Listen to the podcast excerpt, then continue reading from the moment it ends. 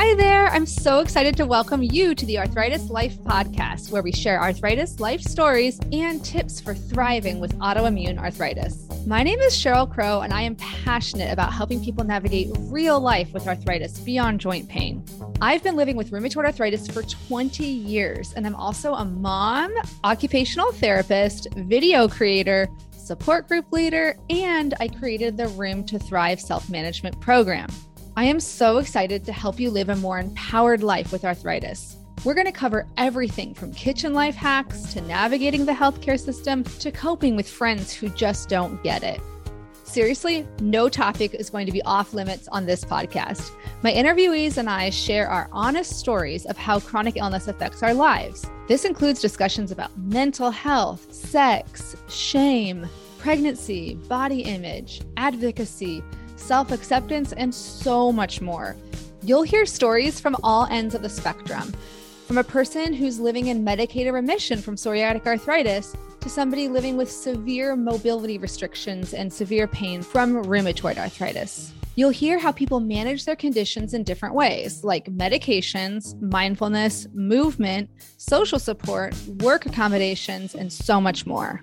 You'll also hear from rheumatology experts who just get it. We'll dive deep into the science behind chronic pain and what's the latest evidence for lifestyle changes that can help you thrive with arthritis, including exercise, sleep, nutrition, stress reduction, and more.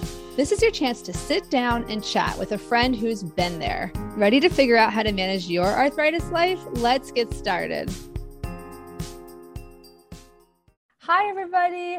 Today, I am interviewing someone named Effie Koliopoulos, and she has some amazing advice to share about how to become an advocate. And when you get diagnosed with something like rheumatoid arthritis, you have to learn how to advocate for yourself in medical appointments, but also you can engage in some larger scale advocacy efforts, like through the Arthritis Foundation or other large entities that help with legislative advocacy at like the national and state level, which is really, really fascinating. So Effie shares her own personal journey, and we both discussed instances where we learned how to advocate better for ourselves as patients. So I hope you guys enjoy this as much as I did. Hi, my name is Cheryl Crow, and I am passionate about helping people navigate real life with arthritis. I've lived with rheumatoid arthritis for seventeen years, and I'm also a mom, teacher, and occupational therapist. I'm so excited to share my tricks for managing the ups and downs of life with arthritis. Everything from kitchen life hacks to how to respond when people say you don't look sick, stress, work, sex, anxiety, fatigue, pregnancy, and parenting with chronic illness. No topic will be off limits here. I'll also talk to other patients and share their stories and advice. Think of this as your chance to sit down and chat with a friend who's been there. Ready to figure out how to manage your arthritis life? Let's get started. Hi, Effie. Thank you so much for coming on the Arthritis Life Podcast today. Thank you for having me. Can we just start off by having you tell me a little bit about yourself, you know, your age, and a little bit about your diagnosis journey? Yeah, so I'm thirty-three. I was diagnosed with rheumatoid arthritis at eighteen years old. For a few years prior to that, I was experiencing symptoms, but doctors sort of wrote it off as growing pains and nothing really serious. So it wasn't until three years from me experiencing symptoms around fifteen, sixteen, till I was diagnosed at eighteen. And I didn't start treatment until then. So I think that impacted my outcome as well, as they do say that the first two years are very crucial in starting a regimen, whether that be medication, dietary lifestyle changes, whatever that is. So I also got a second opinion at Mayo Clinic.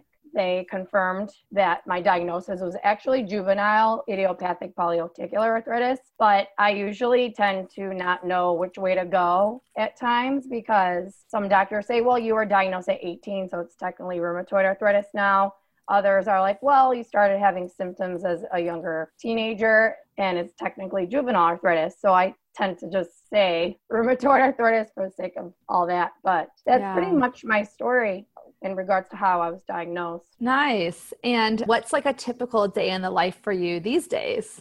These days, I'm doing pretty well on the medication I'm on. I'm currently on methotrexate. I was taking prednisone. I did wean off that. However, I take it sporadically now. I had some flares. And I'm just trying to find my little avenue of if I'm going to add in something else or not. I'm in limbo right now with testing and all that. So mm-hmm. We'll see how that goes. And yeah, I, I freelance, right? And I work part-time. That's great. A lot of times people ask me like how to cope with like being a student, like in college or high school while balancing, you know, having R A. Do you have any tips for that? I think the best thing for me was to reach out to my learning center and mm. ask for assistance. And they were pretty good about you coming in and talking to them about your needs. So at one point I had a note taker. I had them give me like a recorder. So I used those tools for a little bit, and talking to my professors before college started. If I already knew my schedule in advance, I would email them the week before right. school and just tell them my situation. And then also I tried to plan my schedule to be really fluid. So I was a commuter student. I didn't live on campus ever. Mm-hmm. And I really wanted my schedule to be easy. So I went Monday, Wednesday, Fridays, or I would not recommend this. I went Tuesday and Thursday all day at one point, like morning to night, because I didn't want to commute the other days. Mm-hmm. So I guess it's just finding a schedule for you and spreading things out, and also not feeling the pressure to graduate on time. You know, I know many colleges are on the quarter system or semester. My school is on quarter systems. Mm-hmm. So we had shorter breaks in between and longer winter breaks. So if you have to graduate a year later or quarter later, semester later, it's okay. You know, because you don't want to fail in your classes. You don't want to do poorly. Because I remember right. my last semester of college, I got like a B minus or a C in one class, but I was so tired. I pushed myself a little too much. That takes a long time for many patients to figure out, you know, what is that balance of, you know, can I do a full day versus a half day versus three quarters? So I think those are a lot of practical tips, giving yourself rest days in between school days, potentially in the long run of your life. You know, when you're forty years old, you're not going to look back and wish that you had graduated in four years versus four and a half or five. Like if it takes a little longer, that makes sense to just give yourself that breathing room. Yeah, it doesn't really matter. And I know when I graduated back in two thousand nine, the market for jobs wasn't oh. that great either. We were in, you know, a bit of a recession at the time. So I feel like even if I did graduate a year later, it wouldn't have mattered, you know? Yeah. Yeah. One of the things that I admire about you from seeing your social media is that you're such a strong and passionate advocate. And I know that for a lot of us, you know, it's a journey towards learning how to become an advocate. Not everyone is like, I get diagnosed and then one week later, like I'm going to advocate for myself. So I'd love to know like sometime a few examples of when you've had to advocate for yourself in your journey. When I first started out, obviously the rheumatologist would test you for certain things, and I just went along with it, but I didn't really ask many questions. Eventually was tested for Lyme four times, oh. Lyme disease that is, yeah. because I, when I was a teenager, I was in a lot of woodsy areas. I did go camping a lot, canoe trips. So that was a concern for me as I started talking to more functional doctors and nutritionists who were well-versed in Lyme disease. Mm-hmm. And I was tested. It came back negative each time. So eventually, I just let it go. I just accepted that I have rheumatoid arthritis, and that was it, because it was a little bit of an anxiety for me mm-hmm. to know that maybe something else could be going on, as we know that people are often misdiagnosed, right? Yes. So I started more on a journey of investigating and answering like my own questions and asking doctors questions, because sometimes I feel that is needed as a patient. You need to know what the tests they are running are all about. So when I found a rheumatologist who would literally sit there with me on my appointment and point out everything that was, you know, going on with my test, that was really helpful for me. So yeah. speaking up about what the test results were all about and what their meanings were helped me as a patient and my family members understand what was really going on and why they were prescribing medication. Lately, for example, my hormones have been a little off. Mm-hmm. So I mentioned to my rheumatologist, hey, can we test my cortisol or can we test my estrogen and progesterone levels as I, you know, I'm an older adult now, so I know mm-hmm. more about these things rather than when I was younger, they would always tell me, well, you're too young for those type of tests, but I don't think I necessarily was yeah. because hormones play a big role as a teenager as well as we know, right? Puberty, mm-hmm. menstrual cycles as young adults and women. I feel that was something I've really learned to speak up about. That makes a lot of sense. Patients are the experts in their own experience and in their own care because you're the one that has to live with it on a daily basis. And I was diagnosed when I was twenty and I had a similar experience where it, like at that point when you're kind of a late teen or early twenties, you don't necessarily see yourself as in charge of your care because you're kind of used to being treated as a younger person. So it does take a while. And it sounded like you had some experiences with having to advocate yourself when your Enbrel was not being correctly filled. Can you elaborate on that story? Because it's a good one. It's a good one for advocacy, a bad experience. Yeah. So this is one of my bad and ugly experiences with rheumatoid arthritis. So in two thousand seven, I was having a little bit of a flare and I was on Enbrel at the time. That was the only medication I was taking along with ibuprofen. So one week, the medicine didn't come on time to the pharmacy. I called them and I'm like, I'm in a flare. I don't have my injection for this Friday because I was doing it on the weekends at that time. And they were like, well, we don't have a refill from your doctor. But at this time I was on it for about three years and the pharmacy knew me, they knew my doctor. So it wasn't like I was a new patient or someone that they didn't know where they would probably need the information, you know, before they filled it. They tried getting in contact with my doctor. I tried getting in contact with them as well. I couldn't reach anyone.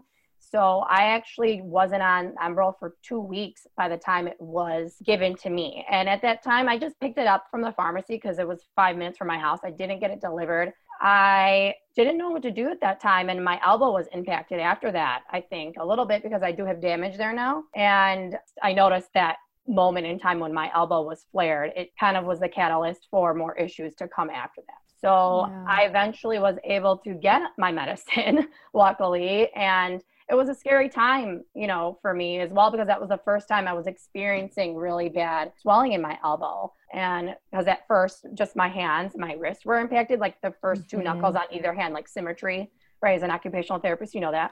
Yeah. So, yeah. And so though, th- those were things I was kind of used to already, but the elbow was a, a more of a shock that I had to get used to. And it was a, a little traumatic experience. And then some years later, I had another experience where I was having a flare and I was bedridden for a week. I couldn't get in contact with this doctor again and I didn't know what to do. And I was seeing a functional doctor at the time and they were like, well, I can write you a prescription for Tylenol T three and all these other things that you can take. So I didn't really know what to do either. And at the time I didn't go to the E R. I probably should have, but mm. I mean, going to the E R is tricky too when you have an autoimmune disease because sometimes they do things that are not supposed to be done either.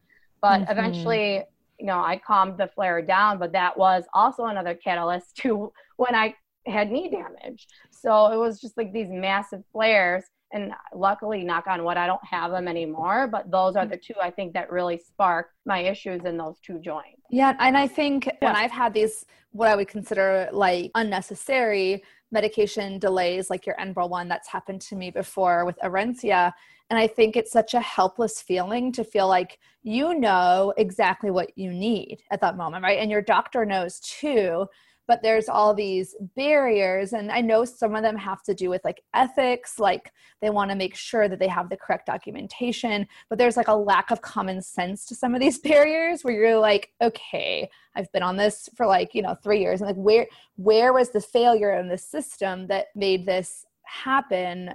And it was, it's not your failure, right? But it's at the end of the day, you're the one that has to suffer. So it's kind of like, I've learned through those experiences that it's like, well, even if it's someone else's job is supposed to be to send in the refill, you as a patient have to kind of end up double checking. The worst ones are when you need to do blood work. You figure out, oh, wait, you, we can't renew your prescription until you do blood work. And then you're like, okay, well, it's like Saturday and the labs aren't open or, you know, they're just, I think we've all, at least anyone who's had this disease for more than a few years can just rattle off examples like that. And they add up over time. It's kind of like becomes the straw that breaks the camel's back sometimes. Yeah. And I mean, insurances are involved too, as you know, oh, you have yeah. to get pre-authorization yeah. and obviously approval for all that. So there's steps that are involved. And I, I mean, yeah, I mean, now like my rheumatologist, and I've had other rheumatologists in the past say like, do you need any more refills? And, yeah. you know, as a patient, yeah, you do need to follow up with that. And I always do. But luckily, like now, I think my rheumatologist, she sends in like four months of worth of injections.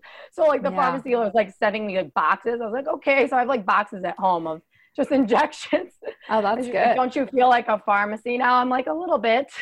It's like having that safety net and that like all your stuff there at home with you is just comforting. If anything does happen, you don't need to worry about it. And I know that some of your experiences with these errors have led you to like, quote unquote, break up with one doctor or like seek another one. Can you, a lot of people I've found out through working with like newly diagnosed patients, a lot of people don't know that you can get a second opinion and you can switch doctors. You know, can you tell us a oh, little wow. bit about, yeah, sometimes they just literally, it's like their first medical experience, right? They might've like, you know, I remember I just went in for my annual physicals, you know, before I got diagnosed with R A, and then suddenly you're like a professional patient, you know, you don't know the, the rules. It's like you've traveled to a new country and no one teaches you the, the rules of this new culture, you know? So can you tell us a little bit about, you know, experiences with quote unquote breaking up with a doctor or seeking a second opinion?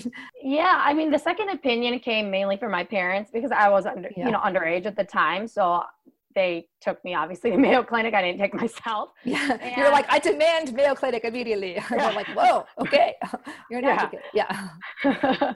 No. Yeah. So that was kind of out of my control. And I didn't really know that you could go and get a second opinion or third or fourth or fifth at the time. Even some people do that. Mm-hmm, but mm-hmm. at this, that, that point I needed to take action fast. So I couldn't really go to Johns Hopkins or Cleveland Clinic. Mm-hmm. And I guess with this doctor that I was seeing, they were, he was referred to me by Mayo Clinic, and I was with him for several years while I was on Enbrel. And, you know, there was many times I was doing well and I felt comfortable for a long time. So mm-hmm. I didn't really want to myself find someone else. Mm-hmm. And until I started experiencing really bad things, not being able to get in contact with them for the medication. And then, yeah, not being able to get in contact with them during a huge flare either. So that was kind of the camel that broke the whatever that yeah. thing. I don't even know. Straw that broke the camel's back. Yeah, yeah, yeah, yeah. So I was just like, well, I probably should find someone else. And there were a lot of doctors that I wanted to go see prior to this other doctor, but they weren't taking patients. But mm. it just so happened around that time that I found someone new. He was great. And then the person that I did want to see in the beginning years, I recently see now. And she wow. was accepting patients when I needed to switch when my other doctor was retiring. But yeah, the breakup kind of just happened. I, you know, just yeah. upped and left. I didn't really give them an answer. You don't really have to. You don't. Yeah. You know, I know a lot of people feel maybe shy or less confident advocating for themselves. So what advice do you have for patients who are like, oh, I don't, I can't speak up. I don't have the confidence. Like, you can do it because you're special. I can't do it. You know, what do you, what would you say to them? I feel anyone can speak up for themselves. It really just takes time to go on a self-discovery journey and figure out what you need from a doctor. And once you find out what you don't need, you'll know who is your fit or not, if that makes sense. If you see it, if you meet with yeah. someone the first time and you don't really feel a good vibe or you don't think that they can really help you, then you can move on to someone else. I feel like the number one thing as a new patient going into all this is to have a family member or friend that you trust come along with you. Sometimes yes. we don't really want people that we know very well around this situation. We get nervous. We don't want to like express our emotions.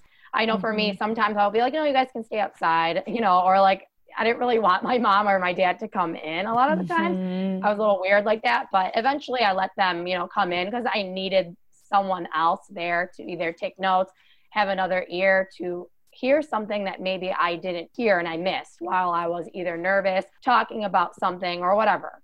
So mm-hmm. there's always someone that should be there, I feel, to help you and maybe even be like, hey, when you're talking to the doctor, you forgot to mention this. So that's happened to me several times where I would go in and talk to the doctor and say everything. But then my mom's like, well, you're forgetting this and that, you know, because mm-hmm. before we got there, she's like, make sure you say that.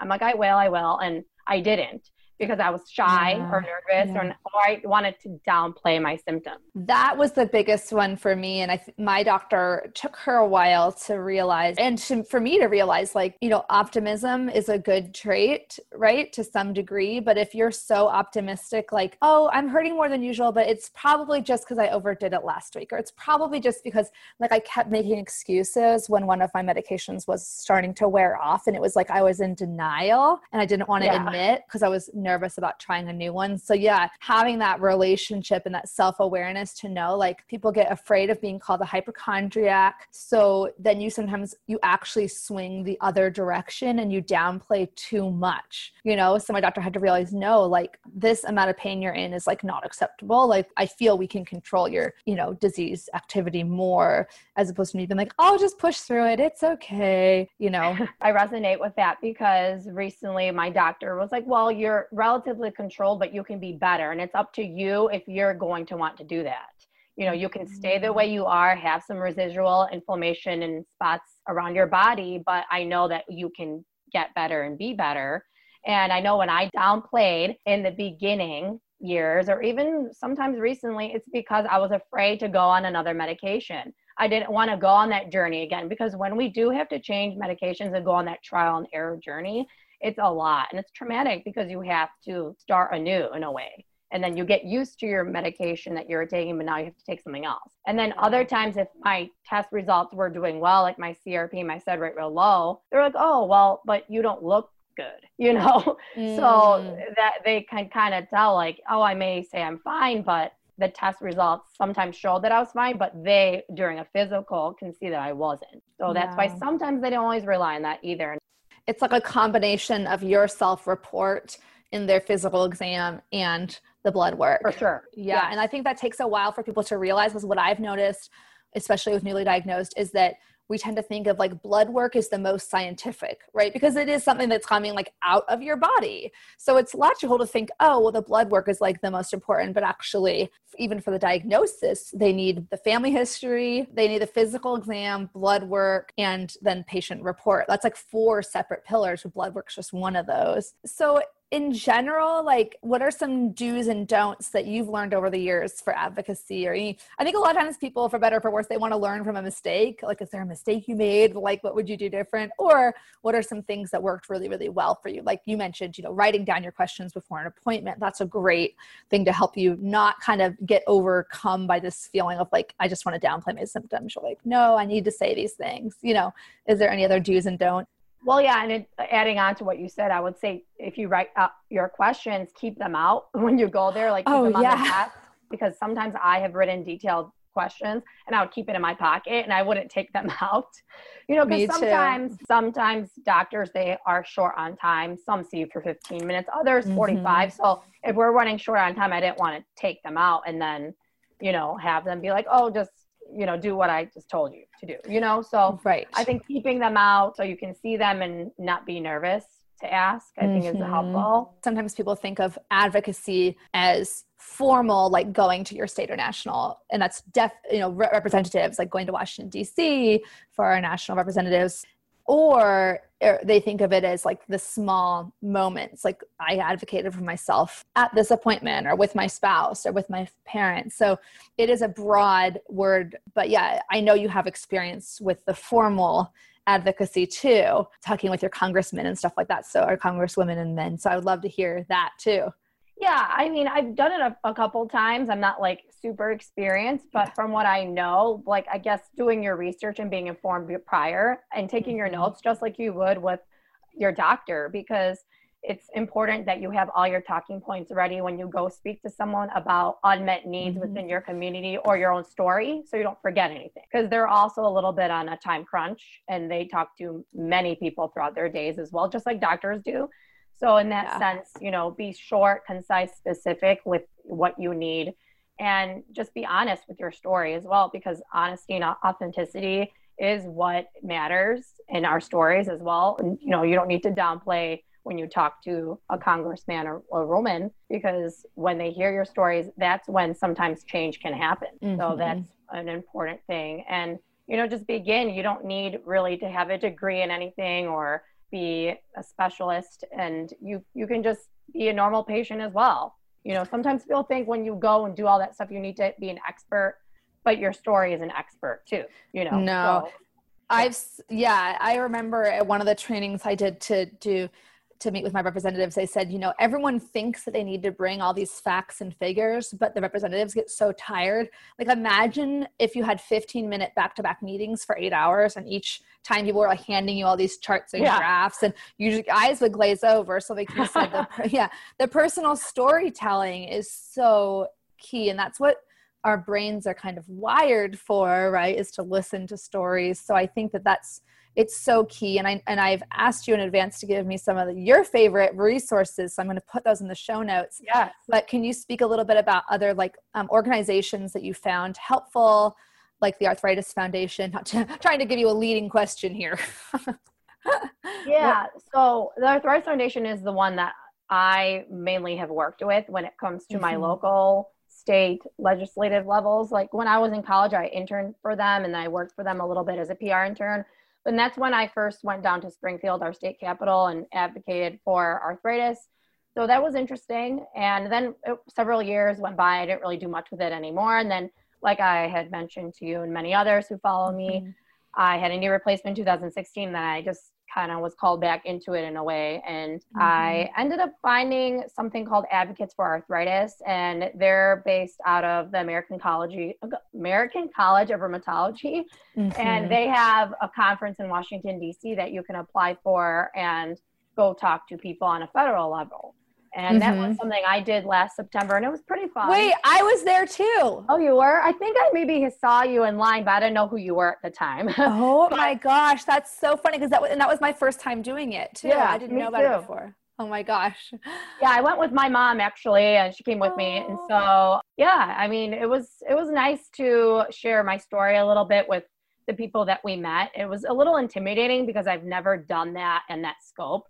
Because we go into groups, you know, you, you remember, you were yes. like with a doctor or with someone else. But yeah. yeah, like you said, it's it's nice to bring the facts and figures because that's what they want too. I'm not going to yes. say that they don't, yeah. but mm-hmm. also following it up with your own story, because otherwise why are you there, you know? Mm-hmm. And mm-hmm. that was something really interesting. And then when I was at the WeGo Health conference, I actually learned about, uh, I guess, something called ResistBot by someone who was hosting a panel mm-hmm. on advocacy. I think it was Mama's Facing Forward, Mariah. She shared this because she's really knowledgeable about advocacy and all this. And it's just like a little app that you can literally send representatives in under two minutes a letter, you yeah. know, and that's really nice too. So you don't necessarily need to mail them anything, or you don't need to meet with them if you can't physically, because it's not easy to meet with people one-on-one either. And a lot of the times they're not there. I remember when we, you know, we were in Washington, D C, I only met one congressman. The others were just the assistants,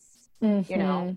So. Yeah. One of the things I learned in one of the trainings is that sometimes the legislative aides or assistants can have the most impact on the legislator or the congressperson. Yes. So it's it's good to make sure that you, you know, approach those meetings with the same energy that you would the other ones. I think it's normal to get disappointed if you can't meet. Like, I, yeah, I didn't get to meet with in, in, any of my Washington state actual reps in D C. I have met with one of mine in her local office. It's a lot easier to get local meetings yes. when they're not in session. But yeah, you know, I was never personally like into politics. I mean, I would follow it, but it wasn't like my personal passion is politics yeah. and political engagement. And so I feel like I've really gotten into it as a patient, but I never would have expected, like, you know, twenty years ago, if you told me like, you're going to be going to Washington D C every couple of years. And are you the same, or were you already kind of interested in? Oh no, I was the same. You know, oh, okay. I, I, you know, I mean, like, obviously I was always like philanthropic. I did mm-hmm. marry, you know, all that stuff, but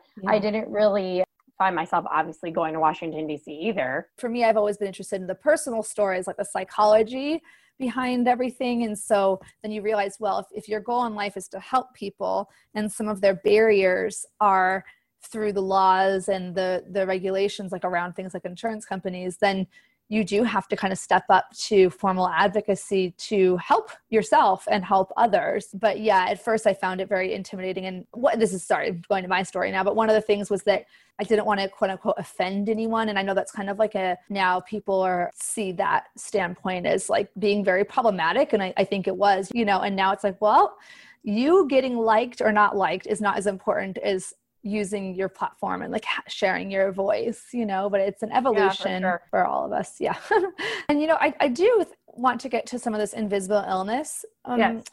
areas, because I think it, it dovetails really nicely, because when you have an invisible illness, you do have to do a lot of, of this informal advocacy, like on a daily basis, right? To explain to people, well, you don't look sick, but I, you are sick, right? So can you tell me a little bit more about like what inspired you to do your invisible illness projects? Yeah. So as we know, rheumatoid arthritis is an invisible illness. Many yeah. of us don't show symptoms. Okay. I was like the epitome of a person with an invisible illness for several years. No one could ever really know I had an illness because I quote unquote looked healthy, looked good. So for many years, I didn't really tell people my illness at all, except for close family members and close friends. I didn't really want anyone knowing. You know, I know that I worked at the Arthritis Foundation when I was in college, but that's about it. No one of my college friends outside a few knew either. Mm-hmm. So it was something I kind of wanted to keep a secret, I guess, because yeah. I wasn't ready to really share.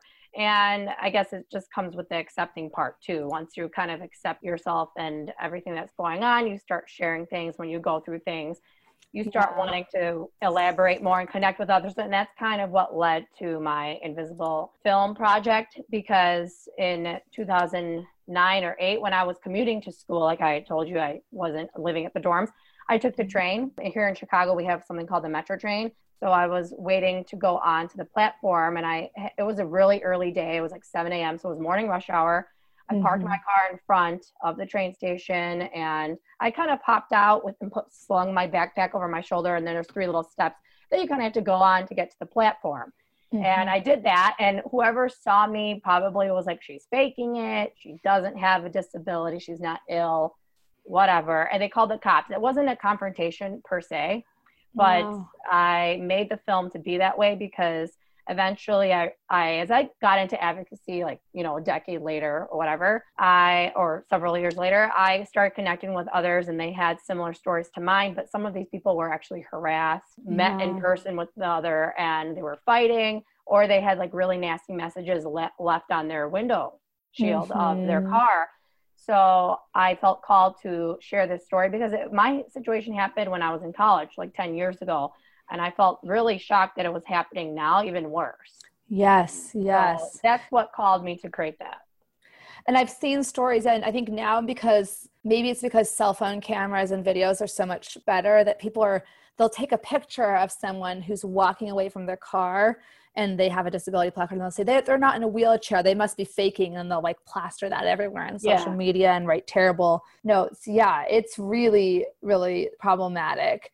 And so, you know, it sounded like you were able to, at the WeGo Health conference, get different advocates to share, you know, things that they wished people knew about invisible illness, which is so powerful. They're not only rheumatoid arthritis patients, they're, you know, people who've survived cancer, multiple sclerosis, and other yeah. situations. And yeah, so, I mean, if anyone is listening to this and they want to get involved in advocacy or get involved in these type of communities, just reach out on Facebook, join a group, even sign up for alerts to get your local you know, newsletter for when mm-hmm. your legislators are free to talk to and all that stuff. So everything can be online. You don't have to meet in, with anyone in person. You know, for better or for worse, the current pandemic has made that even yes. easier in many ways. But yeah, I think something that I realized is that, you know, you don't have to be the expert. You don't have to do all the research on like each issue that you're advocating for. The foundations, like the Arthritis Foundation and the American College of Rheumatology, they already, they have like staff members that watch this stuff, and they give you your bullet points and talking points. So it, yeah, you don't have to do it alone is definitely yes. a major point. And what are some things in general for people with arthritis, everyone from, you know, occupational and physical therapists to like rheumatologists to primary care and, and, you know, alternate naturopaths, anyone, you're paying for them to provide healthcare to you. What, what are some things you wish that they knew or did better?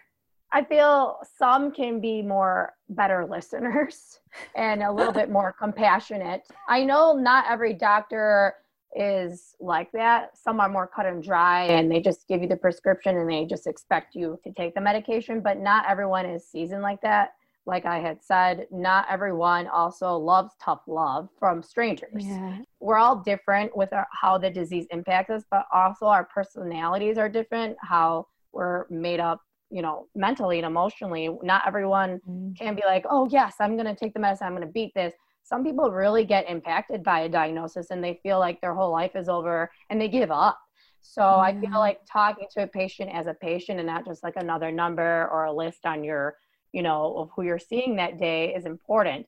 Like I, when I went to Mayo Clinic, when I had seen one of the head doctors, they scared me a little bit. And so yeah. I feel like that maybe was also a catalyst for me as to not wanting to take a certain medication, like methotrexate, for instance. I know so many people out there yeah. do not want to take that because of the side effect and how it's marketed or what people say about it. But that's like one of the medicines that's helped me the most, you know, out of everything. Yeah. So just, I feel like explaining things as well is helpful. You know, mm-hmm. we're not, a lot of patients are not medical professionals, neither are their families. So it's really important to talk to them and explain, hey, this is why you need to take this medication. This is why your cytokines are impacting your body or whatever else, you know, mm-hmm. that we may not understand. Talk to us so we can get it. And then we can take action, you know, because not a lot of people know why they're given these medications and why they can help you live a better life. They're just told what they can do negatively to you. And that's not always the case. It's such a complex emotional and psychological experience to start a drug for, for most people. I found yeah. I was kind of the weird one who was like, I, I think I was just so used to being medically gaslit that I was like, oh, suddenly now you believe me, like I'm going to seize this moment and do whatever you want me to do because you believe me now. And it was, anyway, there's a whole psychology to that, but most people now, and there wasn't the internet, wasn't the same thing back in two thousand. That's another podcast show. Yeah, that is totally, totally, you know, having a doctor that, that you feel comfortable opening up to and being vulnerable with about like maybe your own mistakes or your own fears. Like I remember, so I've had this for seventeen years. Like I teach classes to people on how to manage it, yeah. but I, I'm not perfect. Like, you know, and I'm the first to admit that. And I remember telling my doctor, I'm like, I'm sorry, can you just remind me what this acronym stands for in my blood work? Because I just totally can't remember. And like, I forgot why it's important. It's like, I have to be able to feel comfortable with her to be like, I don't want you to think I'm stupid, but I'm just going to like be honest. And she's like, no, my gosh, like, yeah, this is like my job full time, but like you're, you know, you're not reading blood work every day, you know? So, so yeah, having that comfort is, is super, super important. I just wanted to add on, like as a freelance writer, sometimes I'm assigned topics on these type of like serious things. And I'm not an expert either. So I sometimes, even if I wrote an article about, you know, sed rate or C R P that was assigned to me and I researched it and was medically reviewed by a doctor, I still find myself asking, you know, those questions, yeah. you know, and I feel like you need someone to explain that to you who knows and study that. The internet sometimes yeah. doesn't always tell the truth. And it's just because someone had a bad experience, it doesn't mean you will either. Totally. Oh, that is a whole other episode. Yeah. One of the things I'm passionate about explaining to patients is something in statistics called representativeness, which is like, how much does someone else's result represent what you may or may not get? Because if you just go on a Facebook group and are like, how'd you guys do on methotrexate?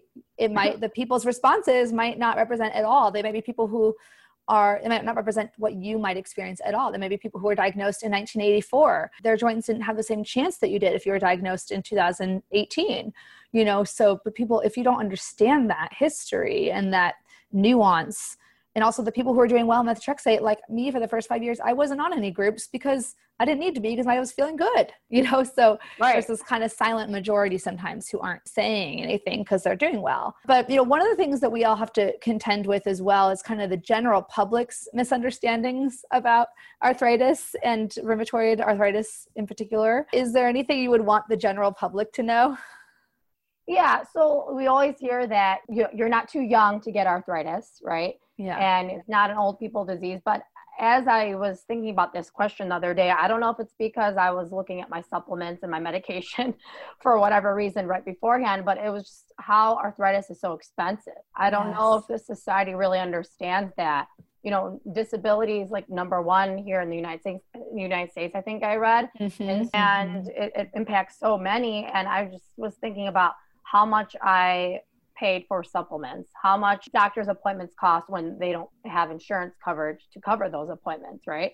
And then mm-hmm. our medications, if you don't have a copay or financial assistance, you're paying thousands of dollars a month. Mm-hmm. And who knows, even the whole amount, which could be up to like thirty thousand, who knows, eighty thousand, I don't know the numbers, but it's around there. Yeah, mine, my healthcare last year was seventy thousand dollars was charged like for my healthcare. Like I didn't pay seventy thousand dollars, yeah. but you know, that's what it costs. And that was like a very, that was just to insurance, yeah, not, not to include the over the counter things or the daily life aids that I've bought in order to help me function. So I think that's such a brilliant point. I mean, one of my like passions is, is like saying it's not just joint pain. It's not just joint pain, you know, yeah. it affects every part of your life and including finances. It could be a down payment. Like you said, you know, an email to me. Yeah. Such a good yeah. point. Yeah. The down payment. Yeah. And I'm on disability. So with that, I had to send in proof of how much I was paying. And I, you know, I've had totals and I was just like, yeah, it could be a down payment for a house or an apartment. It's ridiculous. Mm-hmm, so. mm-hmm. Is there anything else you wanted to share about and anything on topic or off topic about you, your story, or yes, any, anything else? If you're newly diagnosed, do your research. Don't be scared to get on treatment and connect with your community. Always reach out to anyone. Cheryl's a good resource. And thank you. If you ever need to talk to you someone, too. I'm here too. yeah. yeah. So. I mean, it really is a community. And I feel like in the last year, even, you know, again, I've had this for seventeen years, but you're continuously making more connections. Like I feel like I've made so many new, like genuine, you know, friendships yeah. and connections with other patients and advocates. It's really one of the things that can be a positive that can come out of this, you know, not to force yourself to think positive, but just, it is something that you can enjoy connecting with other patients and learning from each other. Thank you so much for listening to today's episode. Don't forget to check out my latest courses and resources on my arthritis life dot net. This podcast is brought to you by the Beginner's Guide to Life with Rheumatoid Arthritis, a four-week online education and support program that I created from scratch to help people with inflammatory arthritis learn everything they need to know to navigate the social, emotional, physical, and logistical challenges of rheumatoid arthritis and related diseases. The next group is going to start in August twenty twenty. Learn more at my arthritis life dot net or bit.ly slash arthritis course, all in lowercase. You can also connect with me on my social media accounts on Instagram, Facebook, Twitter, and even TikTok. Check out the links in the show notes. Thank you so much for listening to another episode of the Arthritis Life Podcast. This episode is brought to you by Room to Thrive, an educational program I created from scratch to help you go from overwhelmed to confident, supported, and connected in a matter of weeks. You can go through the pre-recorded course on your own, or you can take the course along with a support group. Learn more at the link in my show notes, or you can always go to w w w dot my arthritis life dot net. And if you like this podcast, I would be so honored if you took the time to rate and review it. I also encourage you to share it with anyone you know who might benefit from it. I also wanted to remind you that you can find full transcripts, videos, and detailed show notes with hyperlinks for each episode on my website, w w w dot my arthritis life dot net. If you have any ideas for future episodes, or if you want to share your story or wisdom on the podcast, just shoot me an email at info at my arthritis life dot net. I can't wait to hear from you.